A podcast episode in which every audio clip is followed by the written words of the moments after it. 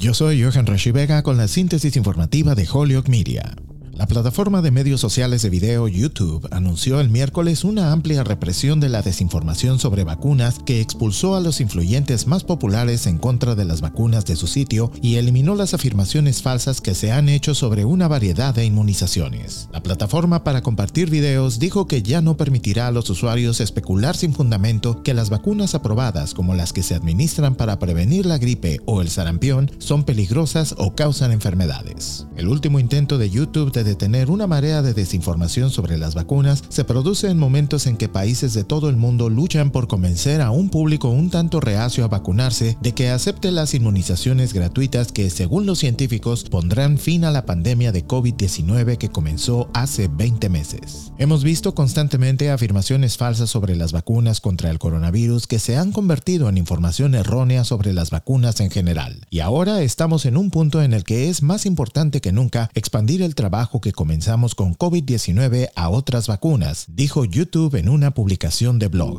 En otras informaciones, un comité de la Cámara de Representantes que investiga la violenta insurrección del Capitolio del 6 de enero ha citado a 11 funcionarios que ayudaron a planificar manifestaciones en apoyo del expresidente Donald Trump antes del ataque, incluido el evento masivo el día del asedio en el que el presidente les dijo a sus partidarios que lucharan como el infierno. El anuncio sigue a una primera ronda de citaciones la semana pasada dirigida a exfuncionarios de la Casa Blanca y de la administración que estuvieron en contacto con Trump antes y durante la insurrección. El comité dijo en un comunicado el miércoles que las citaciones son parte de los esfuerzos del panel para recopilar información de los organizadores y sus entidades asociadas sobre la planificación, organización y financiación de esos eventos. Yo soy Johan Rashi Vega y esta fue la síntesis informativa de Holyoke Media a través de WHMP.